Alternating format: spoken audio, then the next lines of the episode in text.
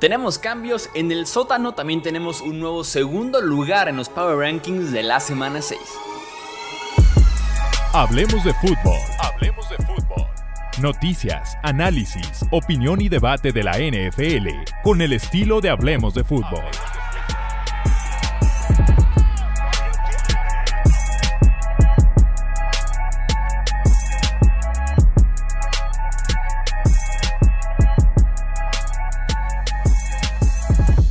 ¿Qué tal amigos? ¿Cómo están? Bienvenidos a una edición más del podcast de Hablemos de Fútbol. Yo soy Jesús Sánchez y sí, tenemos nuevamente Power Rankings de la N F L en el que acomodamos del peor al mejor equipo de la N F L. Si te gusta este tipo de contenido, no olvides suscribirte, recomendarnos, dejar tu like, tu comentario y ya sabes, apoyar en general el proyecto de Hablemos de Fútbol para que siga creciendo y podamos generar justamente más y más contenido. Arrancamos entonces con estos Power Rankings de semana seis. En el lugar treinta y dos colocaremos a los Panthers, que son el único equipo que no ha ganado todavía partido en la N F L. Adam Thielen está haciendo un resurgimiento de su carrera, pero claramente no es suficiente para que este equipo de Panthers gane partidos y sea competitivo semana a semana. En el lugar treinta y uno pondremos a los Denver Broncos. Siempre, siempre, siempre dejaré mis emociones de lado cuando estoy hablando de N F L, cuando analizo N F L. Con Sean Payton yo me consideraba, la verdad, un tipo, un soldado de Sean Payton. Me consideraba un, alguien que admiraba de alguna forma a Sean Payton por lo que hacía ofensivamente hablando, por cómo tuvo ese eh, repunte de su carrera, por cómo saca adelante a la franquicia de Nueva Orleans, lo que convierte a tipos como Drew Brees, Marcus Colson, McAllister, Reggie Bush, eh, diferentes ofensivos, ¿no?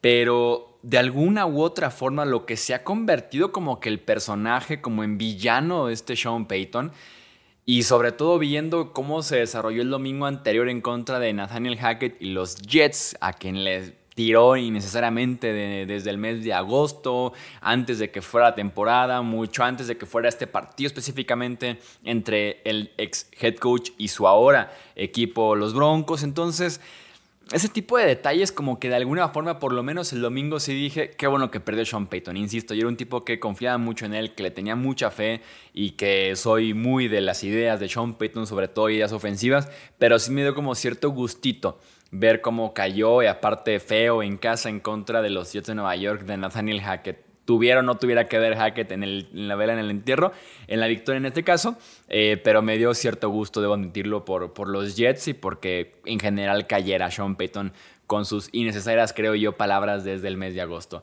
En el lugar treinta pondremos a los New York Football Giants. Daniel Jones lesionado otra vez del cuello, segunda vez del cuello en lo que lleva de carrera en la N F L. Puede ser un tema preocupante a futuro para Nueva York, si es que es el futuro Daniel Jones para empezar con los Giants. En el lugar veintinueve, hablando de futuro, que creo yo que Mac Jones no es el futuro de New England, sigo creyendo que él es el presente, es el que tiene mucho más talento que Bailey Zappi. Me agrada en ese sentido que le sigan dando el voto de confianza para que inicie partidos, aunque yo soy de los que dice mucho que el sistema, que la línea ofensiva, que los wide receivers, el partido específicamente de Mac Jones en contra de los Saints sí debe ser probablemente el peor que le he visto al quarterback de New England desde que llegó justamente a Foxboro, y vaya que ha tenido partidos bastante, bastante malos. En el lugar veintiocho pondremos a los Arizona Cardinals. Josh Dobbs ha sido, creo yo, la sorpresa del año. Si tuviéramos que votar como en la N B A, al jugador que mejoró más En, de un año a otro, sin duda alguna, Josh Dobbs tendría que estar ganando ese premio. En el lugar veintisiete pondremos a los Chicago Bears. La ofensiva revivió. D J Moore está finalmente teniendo esa conexión con Justin Fields y mostrándonos por qué es sin duda alguna un wide receiver uno en la N F L, e hizo bien Chicago en adquirirlo para poder justamente desarrollar el lado pasador de Justin Fields. En el lugar veintiséis pondremos a los Minnesota Vikings. Pierden a Justin Jefferson por lo menos un mes, como si no fuera lo suficientemente malo. Más fumbles, más errores costosos en el domingo pasado que les cuestan por ahí la derrota en contra de los Kansas eh, City Chiefs. Complicado, eh, complicada tarea la que tienen los Vikings para retomar por una temporada que ya se ve perdida básicamente para Minnesota. En el lugar veinticinco pondremos a los Washington Commanders. Eh, preocupante lo de Sam Howell en el tema de capturas que está tomando. Va a un paso de récord porque incluso en contra de una defensiva que ni siquiera es tan buena llegando al quarterback como es la de Chicago, el tipo de todos modos se comió creo que cinco capturas de quarterback. Entonces aquí ya es tema del quarterback más que la línea ofensiva, diría yo. En el lugar veinticuatro pondremos a los Raiders de Las Vegas. Con Josh McDaniels no van a llegar nunca a nada, y eso lo tengo clarísimo con los Raiders. Eh, creo que la decisión esta que tiene al final del partido de patear el gol de campo, con todo que tenía chances muy parecidas en analíticas a convertir esas dos yardas, y es que en analíticas te decía noventa por ciento de probabilidad de victoria si intentas jugártela en cuarta oportunidad, ochenta y ocho por ciento me parece que decía E S P N, el modelo de E S P N, si despejabas, ochenta y seis por ciento si pateas el gol de campo. Con todo y que Daniel Carlson sea un tipo automático hablando de cincuenta más yardas, estás a dos yardas. Estás a dos yardas de ganar un partido. ¿Por qué te parecería mejor idea el intentar un gol de campo de cincuenta y tantas yardas y todavía defender esos puntos, ¿no? Dejando por ahí dos minutos en reloj, un tiempo fuera. Insisto, creo que es una decisión que, aparte de ser tremendamente equivocada, no solamente las analíticas lo respaldan, que es normalmente lo que platicamos aquí en el, en el podcast, sino que creo yo que el sentido común incluso lo respaldaba. Es la primera vez que yo veo como un consenso en redes sociales de decir ¿por qué no se la jugó?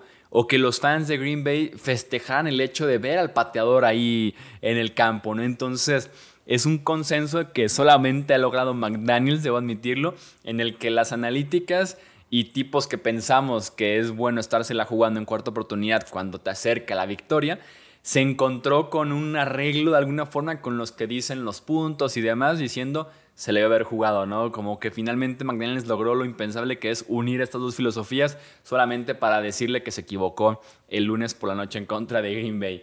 En el lugar veintitrés pondremos a los Houston Texans. Estoy enamorado de Nico Collins. Me ha, me ha encantado este wide receiver de los Texans. Como que la combinación que tiene de estatura y físico con lo bien que también corre rutas y lo bien que se mueve eh, Collins. Muy, muy natural, sin duda alguna, este atleta. En el lugar veintidós pondremos a los Tennessee Titans. DeAndre Hopkins jugó espectacular en contra de los Colts. Me gusta mucho cuando Tennessee ataca profundo o intermedio profundo en, después del play action. Creo que es el mejor eh, recurso que tiene Tannehill para lanzar el ovoide en Tennessee. Pero pues no pudieron evitar la derrota en contra de Indianapolis. En el lugar veintiuno, justamente los Indianapolis Colts. Qué lástima lo de Anthony Richardson. Platicábamos ya un poquito en tema de ganadores, perdedores. Anthony Richardson como gran perdedor de la semana, ¿no? El tipo ha tenido cinco semanas en la N F L. Se perdió ya un partido completo por conmoción cerebral.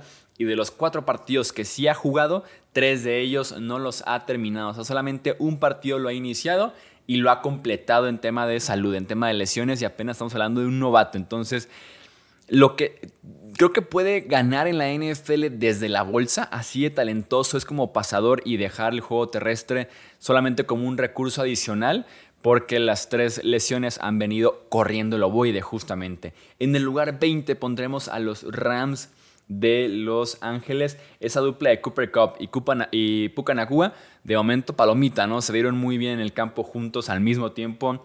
Ambos pudieron convivir, con todo y que son como de herramientas un poquito parecidas. En el lugar diecinueve pondremos a los Green Bay Packers. Jordan Love ha tenido dos semanas de espanto en contra de Lions primero y después en contra de Raiders. Ha coincidido para mal que han sido en prime time, lo cual hace que sea como que un poquito más expuesto de lo normal, pero sí ha sido espantoso Jordan Love, por lo menos los últimos quince días. En el lugar dieciocho pondremos a los Jets de Nueva York. Una victoria llena de errores en Denver. Victoria, pero que deja sensaciones muy malas, creo yo, con los Jets. En el lugar diecisiete pondremos a los Pittsburgh Steelers, salvados por las estrellas defensivas. Ni siquiera diría por la defensiva completa, sino por las estrellas defensivas, que básicamente son ahorita T J Watt y Alex Highsmith, ¿no? Sobre todo en los frontales, llegando a, a, a Lamar Jackson y por ahí consiguiendo el triunfo y sellando después la victoria en contra de Ravens, que no debieron de, que no debieron de ganar el partido probablemente, pero pues es la N F L y hay veces que se gana muy, muy feo en esta liga. En el lugar dieciséis pondremos a los Atlanta Falcons.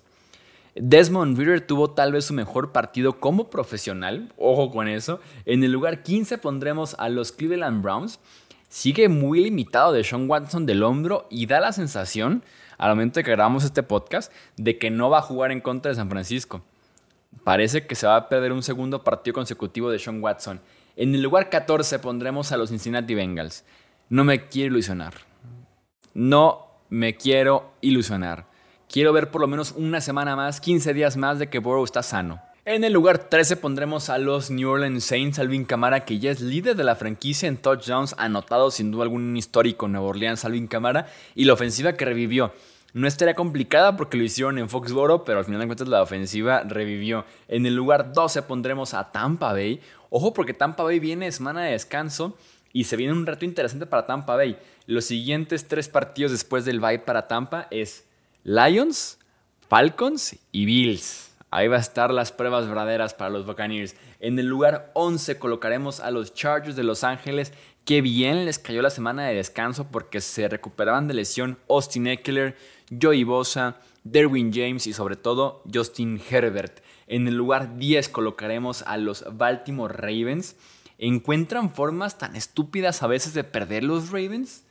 Que de verdad no se la cree que estén dejando vivos a un equipo ahí. Los Colts ya pasó, los Steelers ya pasó y de todos modos los dejan vivos, los dejan vivos hasta que en algún punto dicen, ah caray, ya vamos perdiendo, ¿no? Y ya contra, contra la pared es complicado que Ravens saque partidos, como que han perdido, creo yo, ese aspecto de alguna forma. Pero, insisto, son partidos que no debieron perder y que de todos modos se las arreglan para perder esos partidos. En el lugar nueve colocaremos a los Dallas Cowboys.